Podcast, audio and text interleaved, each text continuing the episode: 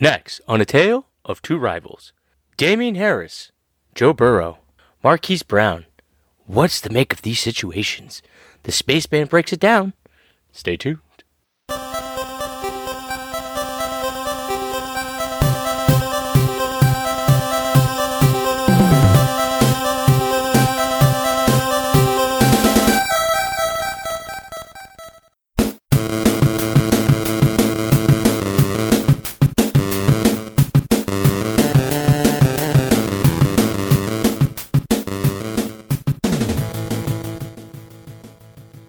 Welcome to a tale of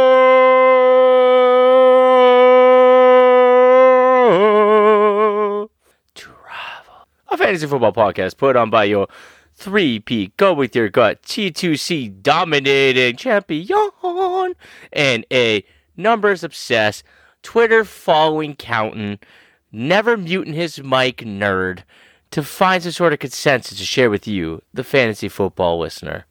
Who am I delightfully joined by? Joined by at FF_spaceman, Dave Wright. Todd, we're ramping up for episode 2 this week. And we got into the banter yesterday. Got in the Halloween spirit with a question today. I am ramped up for my takes today, man. Hey, man, I'm ramped up too. I gotta take a moment to give a sincere shout out to some league mates. Levi Valentine and my other competitors in the C2C league. You know, I'm 7-0 in the pro league. I'm the leader in the Empire standings, which combines the college and the pros. So I really want to appreciate you guys giving me an avenue to show my dominance. And I'm really enjoying this league. And I look forward to putting Levi to 6-2 on the year while I advance to 8-0 next week. Suck it. Moving on. It's really disappointing, Todd, that when they were drafting, they said, I don't care what happens as long as we don't let Todd win this. And it's not going well, Todd. I don't like how this is shaping up. 7-0, Dave. 7-0. I will say, I just want to say, hey, everyone else who's giving me crap over the years on Tale 2 Rivals, oh, you let him repeat? You let him get the 3? Well, screw it, because I know a lot of listeners are in that Campus of Canton League. What do you got to say now, tough guys? Let it rain. It fuels my fire. All right, Davey. Let's get to your takes. All right. I'm done pumping you up because I'm about to take you down here. No, actually, probably a lot of the same similar feelings on these players. But the first one is Damien Harris, Todd. He's currently the RB16 overall in PPR scoring. But in points per game, he's the RB23. He was the RB32 back in DLF's August ADP. And so managers who have him rostered right now have seen a decent return in that investment. However, I think now's the time to look to trade Harris. Two of his 3 highest scoring games this season have come against the New York Jets, including Week 7's 25-point performance to make him the RB3 for the week. And prior to this explosion, he was the RB27 in PPR points and the RB35 in points per game. This one week has really vaulted him up the RB ranks. And I have some bad news for Harris believers. The Pats won't be playing the Jets again this season. They've already played them twice the first 7 weeks, and they don't have the Jets again. That's, I guess, the biggest bad news for Damien Harris believers. But I think the real killer, in all seriousness, is his 4.5% target share, which is roughly a target and a half per game, and that's what really limits him, Todd. I don't want to harp on it too much because we talk about this all the time on Tale 2 Rivals, but when you don't have that receiving upside, that you max out as an RB2. I don't care how many touchdowns you score. This is not the Tom Brady-led offense of the past where you can get LeGarrette Blount scoring 22 touchdowns or whatever it was. He's incredibly touchdown-dependent, and I do think this Pats offense might develop a little bit more as Mac Jones develops as the season continues, but I don't want to be attached to an RB who can, in PPR, can go for 70 yards or 80 yards and only get me 8 points or 9 points in PPR. That is not what I want from my RB2. I want some upside, and I don't think Damien Harris has it. So I was looking like, what does that mean? What's some actual advice? There's actually not a ton of DLF trades that have been done in October for Damien Harris, but one that did jump out to me was Damien Harris for Terrace Marshall. That intrigued me. I'm not a huge Terrace Marshall guy, but the idea of maybe Sam Darnold being pushed out, maybe at least, if not as soon as the trade deadline, but maybe in the offseason, is appealing to me. And that could, I don't think Terrace Marshall is just going to be I'm not giving up on Terrace Marshall by any means. Or maybe an Elijah Moore, Damien Harris, if you can sneak that. I don't think he can, but who knows? Because people are desperate for running backs. And this is the time to do it after a 25-point explosion from Damien Harris. Todd, I even like do it for a second-round draft pick and just a flyer running back. That's just how much I just want to get out of Damien Harris. Unless, even if I'm like a win-now contender, I'm fine with taking the draft pick and a depth piece running back at this point. So I'd like to point out how pissed I am that you picked this topic, because I was going to start shopping him like tomorrow. Just been busy. Just haven't had a chance to do it today. Been more focusing on C2C today. So yeah, and I have him in our T2 in our Tail 2 Rivals League. So I guess I'll be sending out some offers when I go to bed tonight, because I want to get him out before this publishes. And I hope I make a trade with somebody, and then they hear this and go, ah. Oh. But yeah, so I totally agree. I mean, playing with the Jets, I liked him as a buy low, because you knew there was a chance for him to have at least early production, because it like. You could just totally tell he was the best running back on the Patriots. He's going to get his chance. I don't think it's sustainable. He's definitely a guy worth moving right now. And the other thing that's interesting when we talk about his target share is that James White's on the IR. There's opportunity for him to have done something there, and they clearly don't trust him to. So that's telling. I don't like the Marshall. I'd be okay with Elijah Moore straight up. It'd be like, doesn't get me excited, but I think it'd be like a smart investment. Again, I'm always about like taking a player like this and pairing it with a better asset to move up above that asset. 100% agree. 100% agree. So that's what it is. Like, he's the kicker and he's a amazing kicker in a trade, because somebody could start him the next week as their RB2. So he's attractive in that. You're not giving a depth piece. You're giving a starting running back to somebody, or a flex option. Like a strong one. That's the way to trade Harris, is pair him with something better that's going for something better than that. He's the perfect 2-for-1. Perfect. 100%, Todd. And that's a good point. I was trying to think of some 1-for-1s and type of stuff, but yeah, that's the way to do it, 100%. 2-for-1, and he's your kicker in the deal. So for sure. All right. Next. So Joe Burrow, Todd, is someone that I was over. I wasn't like uber ahead of consensus. I have him everywhere that for redraft. I have him like in best ball redraft. I have him everywhere, and that's starting to pay off.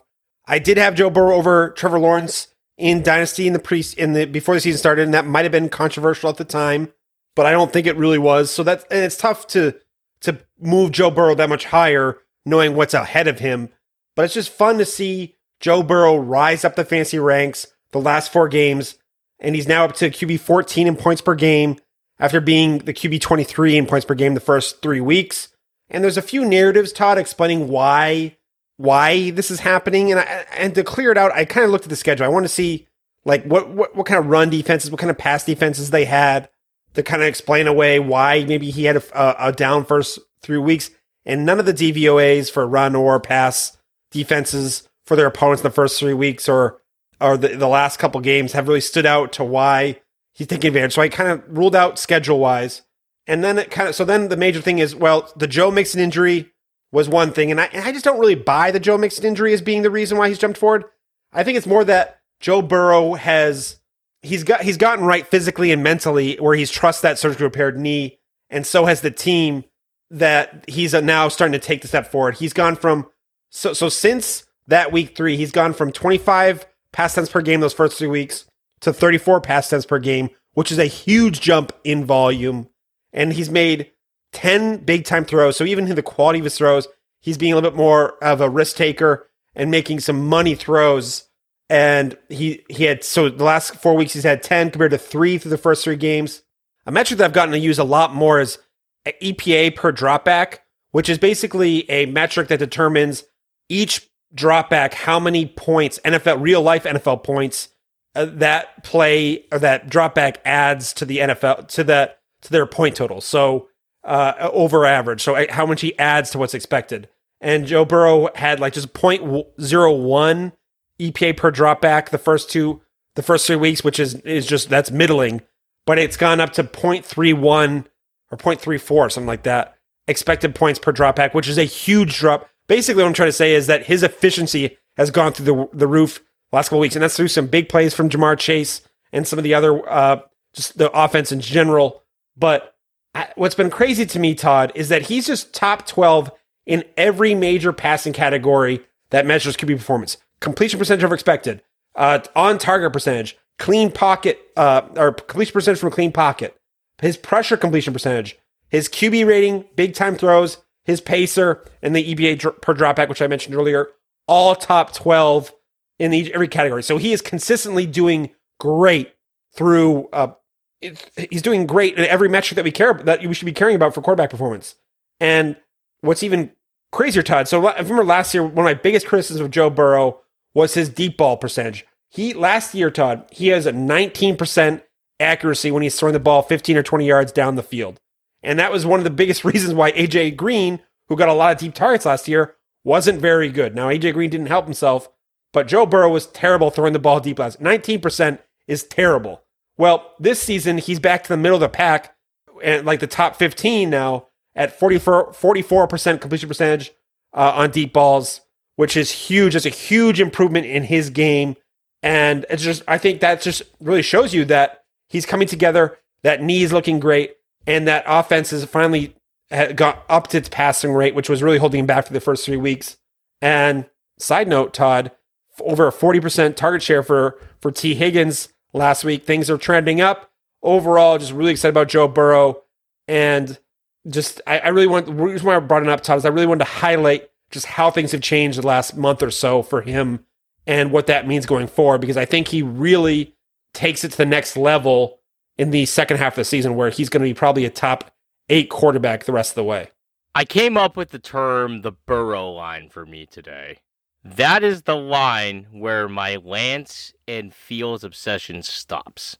I will not take them over Joe Burrow. Joe Burrow is, he's got the skill set and the talent around him. And let's not forget that last year he lost his blindside tackle, a first-round draft pick. Like, before the season started, they got him back. Then they added Riley to that line. So that line has been upgraded this year. They did a nice job putting that together. So that's definitely part of it, too. You add in Jamar Chase. There's a lot to love with that, with all the metrics Dave's dropping down. I mean, he's my QB7, firmly, all right? And that's an impressive number to put in, given how deep this position is now. So I love Burrow, man. I think he'd be really difficult to get in a trade, and I don't really see a move that's really worth moving him for. Like, I don't think I'd want to move back to any guy besides Burrow, and I think moving up. So, like, I think he's an absolute cornerstone. I think he's a guy that you can rely on to be your QB1 for many, many years in Dynasty. Many, many years. Take 3! Todd, and I'm excited to talk about Marquise Brown. He's a player who's had a really a strong season so far, was one of my favorite trade targets and values this offseason. In a lot of my rebuilding, I took over an orphan in one league, and I traded, I targeted Marquise Brown, and I was really excited about how that's turning out. He's just drastically underrated this offseason because of a lot of emotional, like, narrative-based things. The drops, a lot of drops last season, and there was also the low passing volume offense, and then Rashad Bateman was drafted. And Todd, remember all offseason when we talked about Lamar Jackson, we talked about what happens if he makes a step forward as a thrower, or if this offense throws the ball more this season. Well, guess what? Both have happened so far this season, and now we're seeing what happens with Marquise Brown. Also, too, a thing that happened is players who are labeled as a boom-bust type player are discounted way too often. And I think consistency is a myth, and it's overrated. He is one of 3 wide receivers, Todd, this season to have at least 5 top 24 PPR games this season. Only Cooper Cup and Justin Jefferson have more top 24 games than him this season, which I think says a lot about this thing that, Marquise Brown is just this boom-bust player. He has 25% target share, which is good for 15th in the NFL. He's 19th in yards per route run. He's 7th in receiving yards, and he has over 15 yards per reception. He's tied for 4th in touchdowns. He's 2nd in the league in air yards. and he's 16th in market share of air yards, which is also impressive. 7th in yards per receiving yards per team attempt, 14th in WAPR, weighted opportunity rating, and 2nd in fantasy points over expected. So he has just been uber efficient. Only Jamar Chase has been more efficient with his targets this year than Marquise Brown. I'm sorry, we're worried about this low volume passing offense. He's tied for 12th in the NFL season, or in the NFL this season, in routes run. That is, he's getting plenty of opportunities, Todd, and we're seeing it.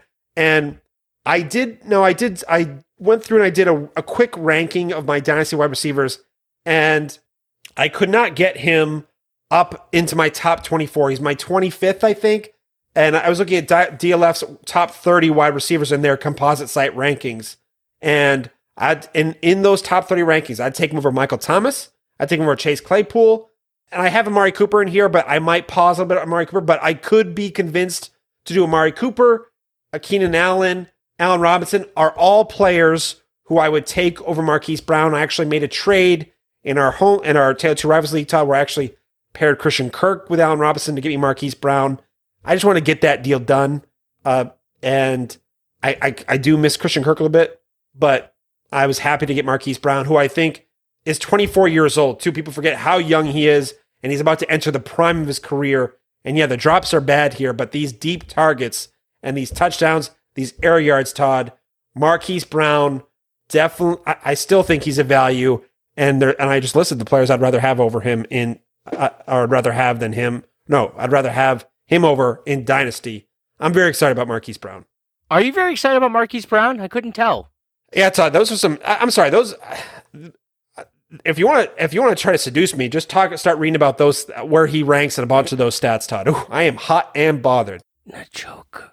Hoo-wee. Look at Davey with the off-season recommendation brag. Look at me, all eyes on me, and look what I said. Oh, David. You know it, baby. I mean, yeah, there were legit concerns given the passing volume. I mean, he was only the wide receiver 32 with like 100 targets last year. But did I like his offseason, this value this offseason? Absolutely. Did I think he'd have this type of year, this range of outcomes? Not a chance. I don't think you did either. I don't think you did. Be honest. Be honest. Outstanding measurables, though. Can't deny that. I agree with him over Thomas, over Claypool. And I'll agree with him over A-Rob, but I actually think A-Rob's a nice target if you're not competing, because he's still a very good wide receiver, and there's zero doubts he's leaving Chicago. The Keenan Amari one is tough for me, because you're basing that off a half a sample size over these guys who have been close or at stud status for quite some time. I could get on board for the move of Allen to Brown if you're getting more back. Cooper's a little tougher for me, given the offense he's attached to. But if he does also leave, that's like he's probably the wide receiver one and commanding some serious volume. But there's no denying that Brown is a cemented wide receiver one with Lamar Jackson, and he's making the most of his opportunities, and he's getting plenty of work. And he's obviously, he didn't come out of nowhere. Like, he's been productive. He's just taking a big leap in year three. So absolutely like a guy. And the fact that you couldn't get him inside your top 24. Find that very interesting, Davey. It was tough, because there's a lot of great young wide receivers. There is, and it's a jam pack. But I still, Todd, any guesses where he was back in May? What his DLF ADP was? Marquise Brown, like 36. Nope, higher. 45. Higher. 52. On the dot, wide receiver 52, and that's what I'm talking about, Todd, in value. Yeah, maybe I didn't think he'd have top 12 upside, Todd. I definitely thought he had top 24 potential, and he's gone above my expectations. But that is just insane value attached to one of the better young QBs in this league, who's exciting and dynamic, and who has a great deep ball. And it's been exciting to see just Marquise Brown coming to his own, and that is just insane value, Todd. Wide receiver 52. He's now he's performing like a top 12 wide receiver.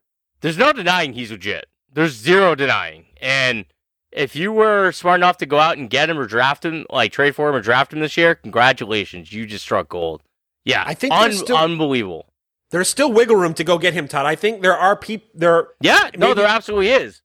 Maybe not as much as there was a couple of weeks ago, but there's still some room to go get him. So I think a first round, I'm curious if a first round draft pick gets him at this point. I think it might. I think someone might just give up they'd be willing to give up a first round draft pick for him. Maybe I'm being a little overzealous, but I think that gets it done. If I'm the top half of my league, I'll give up a first half. I'll give up first up for him easily. Yeah. And two, Todd, one thing you did mention where he's like a I'm not sure if you said he was the wide receiver one in Baltimore, or he's a wide receiver one type wide receiver in fantasy. But Rashad Bateman in his second week back or first week back actually had a higher target share, one more target than Marquise Brown. But Marquise Brown still ate. So even with Rashad Bateman back, who I think will grow and get better and all these things, but it just shows you that they actually probably complement each other very well. So I don't think that Rashad Bateman coming back actually hurts Marquise Brown. I think they complement each other. So I think he's a just crazy season so far. Love to see it. Lovely, David. Lovely. All right. Let's tell the people where they can find us. You can find me at FF_banterman over on the Twitter machine. You can find myself over at IDPGuys. I've updated all my Devy rankings, and I'm working on my C2C rankings. However, if you want rookie, Devy, C2C, dynasty advice, just message me, start a conversation, connect, and I'm happy to talk. Excuse me, banter. Davey? Todd, this was a phenomenal week. I really enjoyed our topics this week, and I'd love to hear some rating reviews. We've been getting some amazing feedback in DMs, which we love to hear, that people love this new format, and they love just how succinct and compact it is, and how we're approaching this, and it's allowing the banner to shine through here, and it's just a better medium to get some Tale 2 Rivals and our analysis in season. So just a rating review over at on your favorite podcast platform, what goes a long way. And Todd, I'm over at FF_spaceman. And Todd, this was a awesome week. I wish we were doing a third show. I am in the Halloween spirit. One wonderful, wonderful content this week from Tales of Revs. I'm very pumped. Yay, yay. Till next time.